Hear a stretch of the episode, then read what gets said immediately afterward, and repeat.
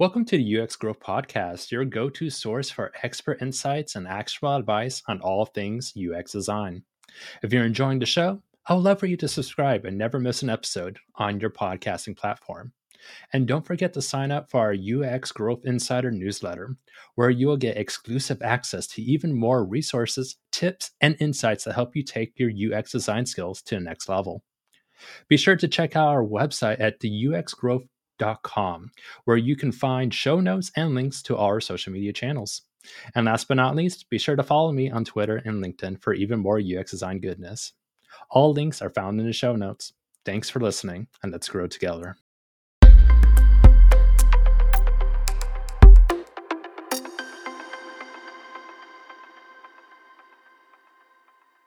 Hi, this is the UX Growth Podcast, a podcast that helps people learn and grow in the UX design industry. I'm your host, Nick Mann. I'm here with another guest of season two with Aneta. And now I always do my best to pronounce my guest's last name, but for this extra one, I'm going to be asking you to be able to pronounce this for me. No worries, Nick. So my name is Aneta and my surname is Kmiecik. It's a very Polish surname. That's why it sounds like this. yeah, I believe I know the Polish names are always the most difficult ones for me. I believe that's something that I should do my due diligence on becoming better at. I don't. No worries, uh, no worries. You are not alone. You know, everyone pronounce uh, pronounces my name as Anita, and I always need mm-hmm. to correct them. Also at my uh, current job, so it's you know no problem. Yeah, yeah, and your t- uh, titles are known as a senior UX designer, a UX mentor, and a content creator. So it's thank you so much for being a part of this podcast. No worries, it's a pleasure. Yes, uh, let's begin by tell us a bit about your background. How'd you get to the place you are today?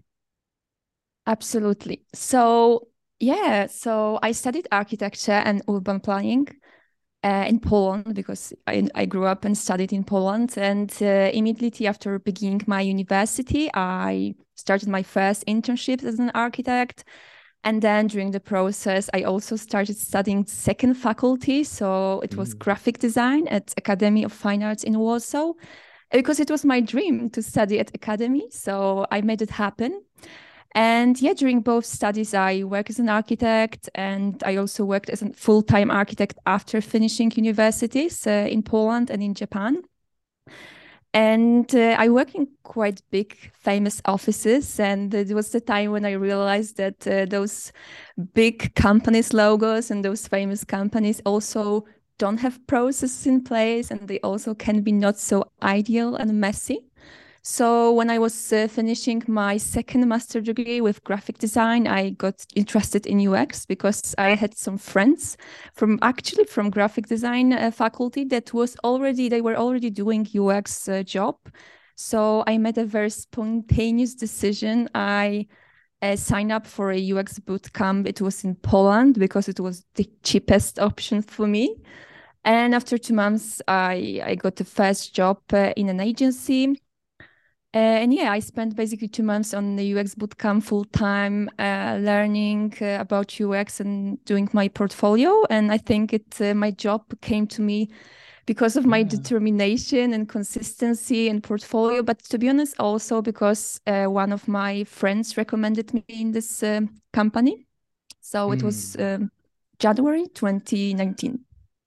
Yeah, and now I'm in Norway uh, I will be starting my second job in one week from May. Uh, so so yeah, here I am. Yeah, it's exciting and congrats.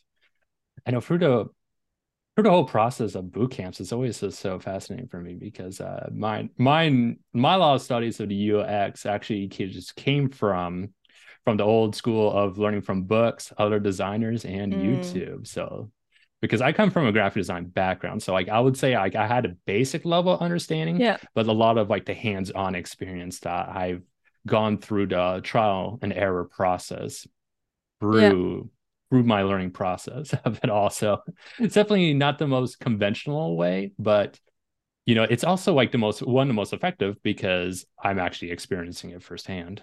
Yeah, absolutely. I think you know there's no like one way of succeeding in ux design mm, and getting your true. first job so I think there are many people who criticize uh, UX bootcamps. I think this is you can try it and it can help you, but I don't think it will it will guarantee getting you a job.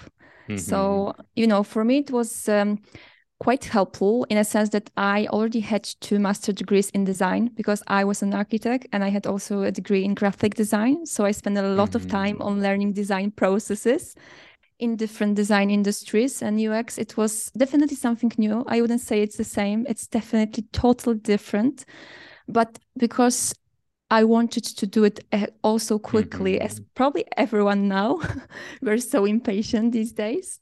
So I was looking for a place where I can find like you know like a roadmap kind of that i can follow mm-hmm. and i was doing a lot of work myself because the bootcamp just gives you gives you some theory some case studies but it's definitely far away from reality mm-hmm. so you know my my all days and nights were spent on ux on learning also reading as you said books and all of this also networking I was yeah. attending all three events in Warsaw this time just to get into this industry. Mm-hmm. Mm.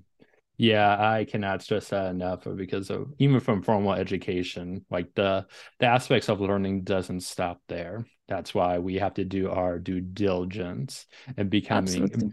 and becoming as designers and continually be learning our craft and learning about different industries and of course the users about what their needs are. And this is why we don't have to think this, oh, I got my degree from college. I have my certificate from boot camp, and that's all I need. You know, that's where that's where growth should not stop. Absolutely. I totally agree. I mean, like universities and all of the certificates, they just don't guarantee us jobs. And it's, you know, the theory is far away from the practice. So, mm-hmm. yes, absolutely. And of course, through the the hiring process, and that's always quite the journey through it. So I'm curious to know where are your some of your thoughts and any tips that you have for the people who are going out through that process right now. For the recruitment process, you mean? Yes. Mm.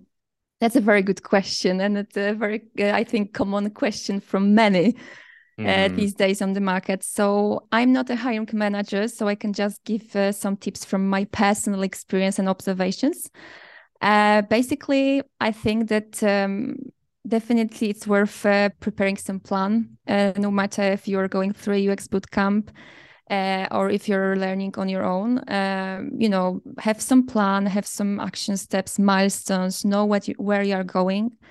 Also, mm-hmm. I think something that I can't see very often is that people actually don't do like a retrospective of their career profiles in a sense. So, what they have done till now. Uh, do they have any experience from another industry? So, do, can they find any transferable skills to UX, or have it, they just graduated from a university or a bootcamp and they have uh, they have never worked in any place?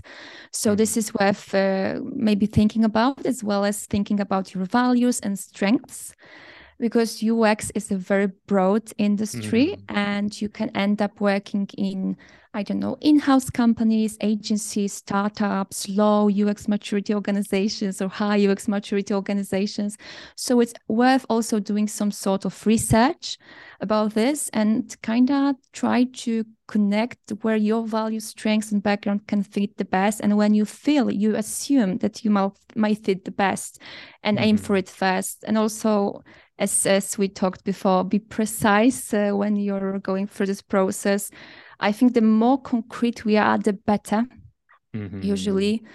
Uh, because no one likes to have uh, very vague answers. Because if there's so many people with very vague general answers, like from ChatGPT, it's very hard to uh, to pick this unique personality that usually I think companies are looking for when they are looking for junior designers, someone who they can uh, work with, someone who is passionate about UX, someone who is very curious, who has some sort of critical thinking, who has a very strong communication skills, right?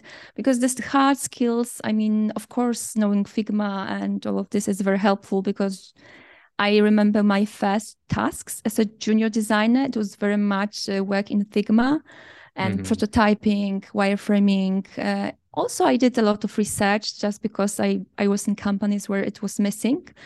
Uh, but uh, yeah, those type of skills, soft skills, some sort of personality, showing mm-hmm. this during the mm-hmm. process, it's uh, very important. And of course, being determined, I think, because yeah. um, there's so many other people who are trying to get a UX job. So there's very definitely very competitive. Um, but uh, yeah, I think it's uh, worth to be determined and just keep mm-hmm. going.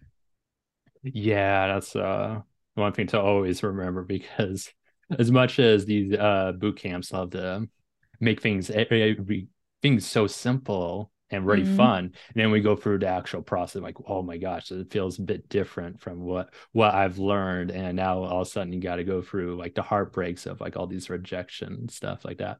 And how many times like we need to remind ourselves that it's a part of the process. Yeah. You know, yeah, we definitely. all we all go through it. Yeah, we all go through it. Exactly. I had so many rejections in my life. I know it's it's, so it's incredible. Like how many yeah. like fantastic designers I learned about, and to even uh, be able to talk with them and figure out all the struggles. And turns out like wow, their struggles are really no different than anyone else because it turns out that we're all we're all the same. Does not matter like how uh, oh your accomplishments, how many followers. Like we are all human, yeah. and we are all yeah. you know challenging our own emotions going through the process. So it's yeah. like there's no one that's really that much better than you. It's just oh, how much you can work on yourself. You know, it's like well, well, I've one of the biggest lessons I've learned from learning from other people and how you know like comparison is like the thief of joy you know where we can look mm-hmm. at like mm-hmm. all these people who have these things that you don't have and it feel it can like feel bad on someone but realizing that we all have our own problems really yeah absolutely right we all have mm-hmm. own, our own uh, cases right? Uh, it's like with users i would say right? We are also yeah. a user of this process in a sense. So my perspective and my context uh, can be different than yours right? Because i i don't know.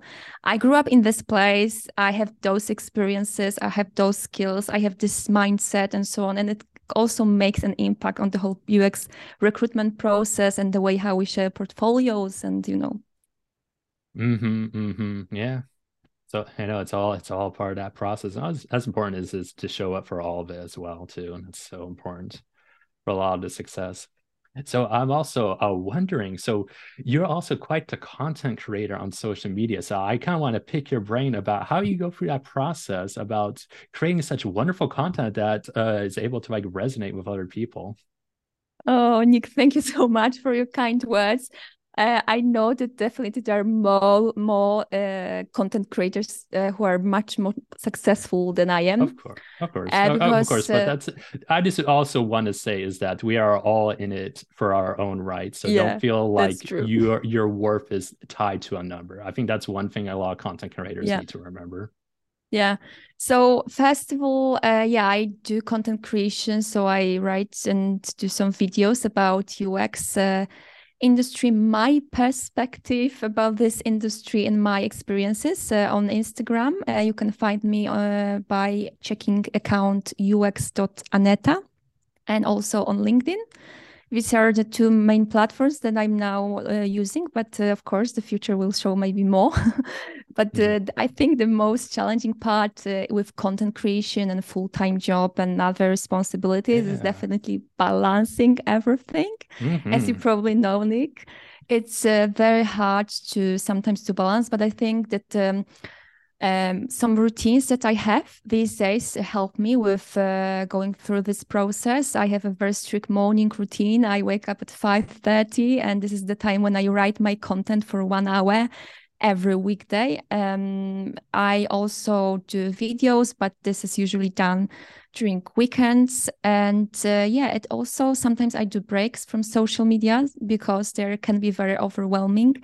And as you said, many content creators tend to be very attached to numbers like number of followers uh, mm-hmm. engagement and all of this i to be honest try to not be but of course it's very hard just purely because i can see those numbers for instance on my instagram and mm-hmm. also linkedin pretty recently has introduced some sort of badge they can see in the top of my page about the engagement for my posts before I haven't seen it. So it was better. But on Instagram, you can easily see it. And very often people when we discuss with others like content creators how is it and how are you getting so many followers we are all so much focused on followers but for me this is not the most important part mm-hmm. the most important part initially was to create my own space somewhere online uh, because this is something that i was missing in my corporate job something my uh, that i can call that this is mine and i create this.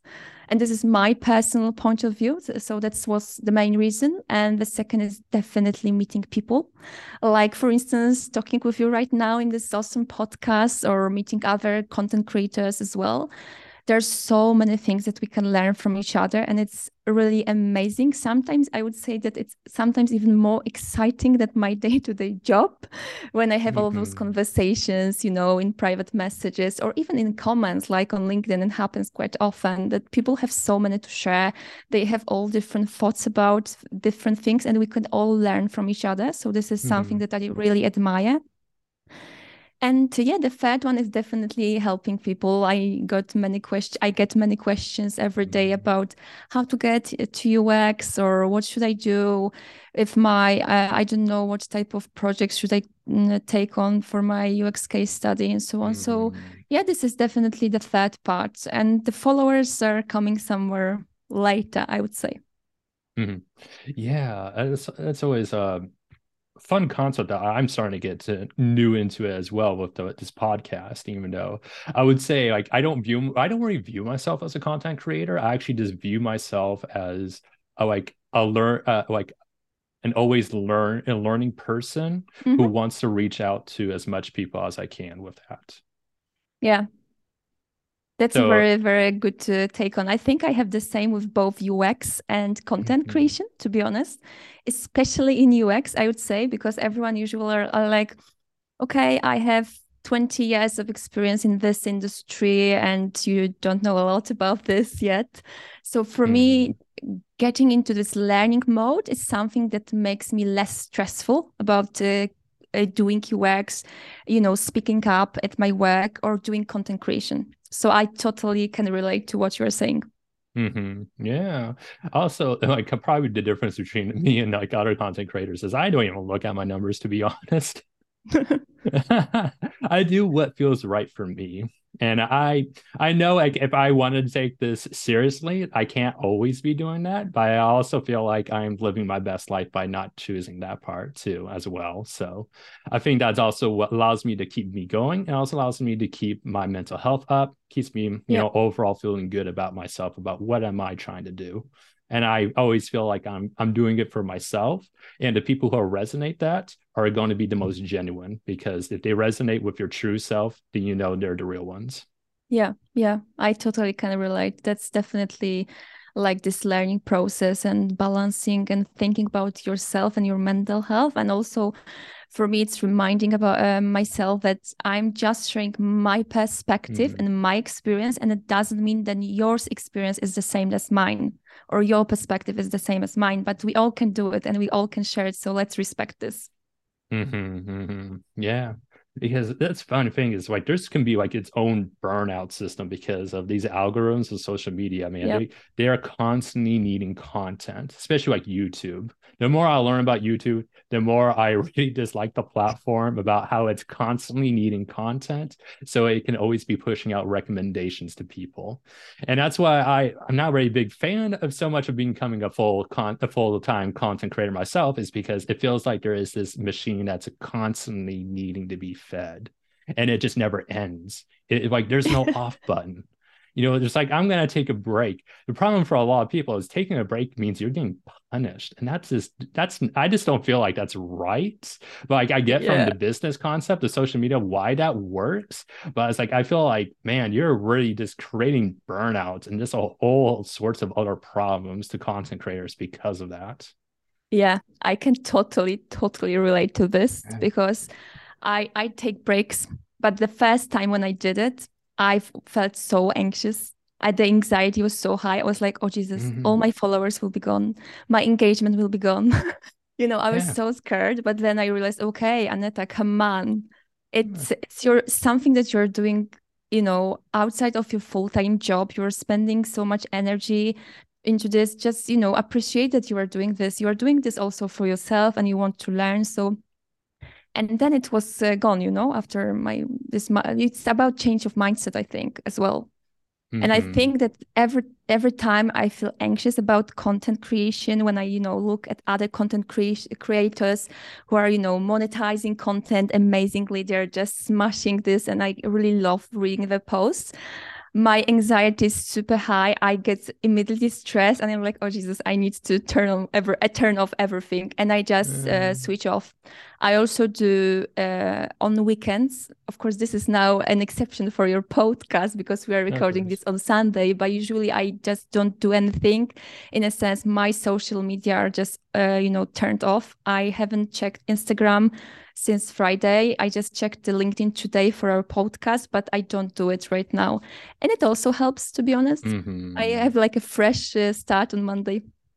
Yeah, I know. It's yeah, like when we are like working for ourselves, like we also gotta remember, like it's okay to take breaks. It really yeah. is. This it your future self will be so thankful for that because it's when we're looking at the short term of the situation, not the long term. Um, also, um, Aneta, I'm, I'm really curious. Do you do you do any like UX related problem solving for your own content for your process? I'm just really curious mm. if you do. That's a very good question. I love it. So actually, initially I did. So when I started, I basically planned everything quite deeply. I read a lot online. I checked content creators in UX industry. So I did also like some sort of little competitive analysis. Hmm. Um, I also because I was doing mentoring already, so I had a bunch of questions or problems that I was seeing people uh, have uh, when they are starting in the industry. But to be honest, initially I wasn't pretty sure what type of content I will be posting and what type of audience I will meet on Instagram, hmm. for instance, because I started with Instagram. And to be honest, right now it's very clear for me, and I can uh, really quickly, you know, I have my whole system in Notion where I create posts. I also have, I have a um, column in my Notion database where oh.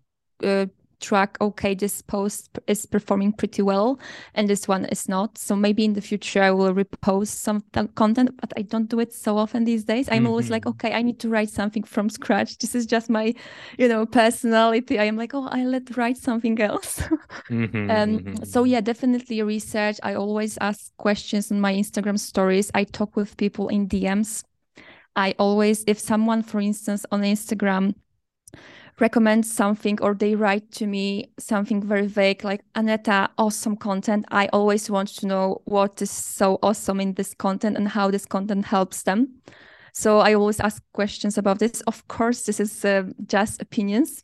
So that's uh, mm-hmm. just uh, it's not fully very UX oriented, but uh, I try to gather this feedback. I try to observe, but sometimes I just don't care about this in so deeply because of my mm-hmm. mental health.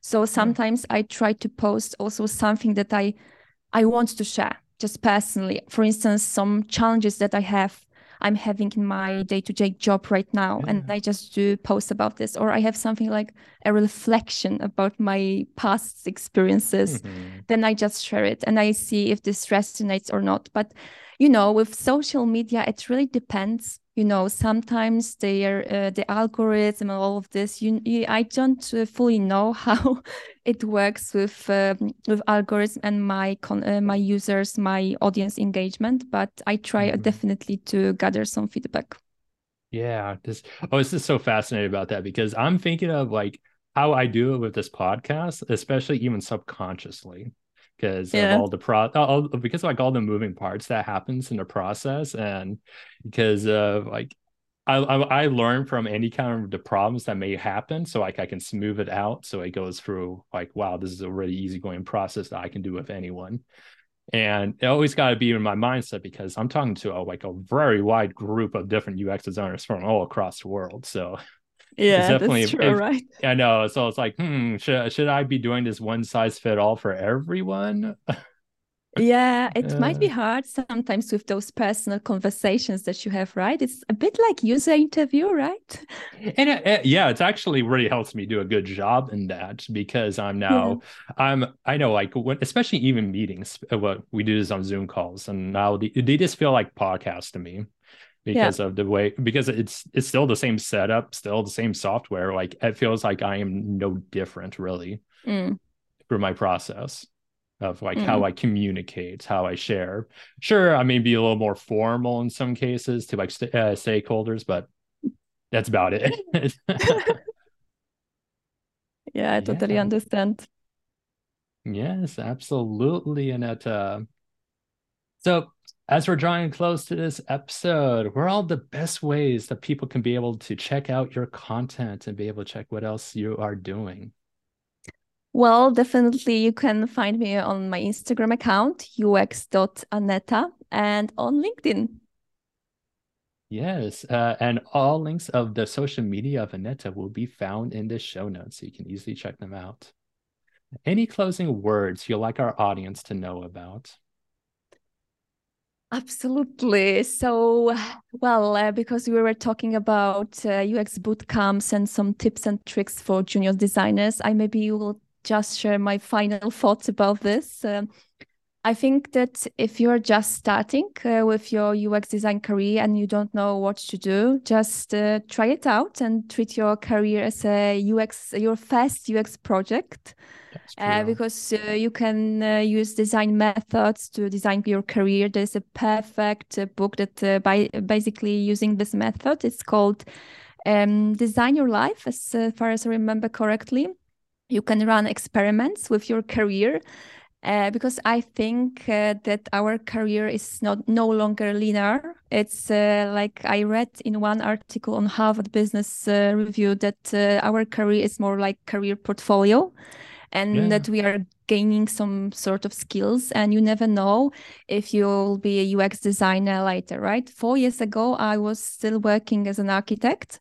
Uh, and right now, I work as a UX designer, and who knows what will happen later. So I think um, let's do what's uh, what interests us and what we want to do in, with our careers.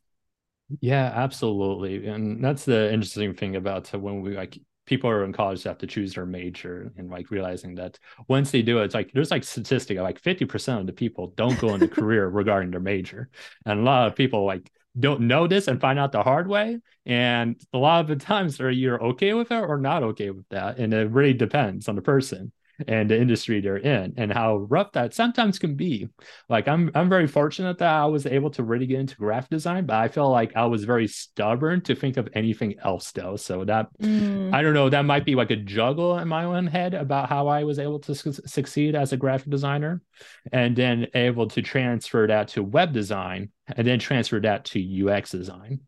So yeah. it is it it feels like I am this you know also growing as a professional of different skill sets and from the like all these agencies that i worked with they're all been pretty small so they have to wear a lot of hats and it's not so much like i can't do this it's more like when can you get this done because there's been times i've been copywriting i've been doing some front end de- dev work i've uh, you know I, i've So done many done quite activities, right? I know quite a bit of activities that you got to learn this fast, uh, uh, fast, and it allows me to be more mindful of how other people work and how to work alongside with other people. Because you know that's Yeah. also just a very powerful soft skill to know to have, just be able to communicate with others. Because when we hand off our designs, you'd be like, "Oh, wh- what's this? We can't, we can't do that. Wh- What's what's going on here?" And now we can able to communicate beforehand. So like when the handoff happens, like okay, everything's going smoothly and everyone knows what's expected and it's all good. So Yeah, definitely agree. UX is a team sport, right? So we Yeah, can't do it alone. yeah, we really can't do that. It's you know, and that's why we're all here learning to grow together on the UX Growth Podcast. Yeah, thank you so much, Aneta, for being here. Thank you so much, Nick. Yeah, please do support our guests. Until then, you just listen to the UX Growth Podcast. I'm your host, Nick Mann. Thank you for listening.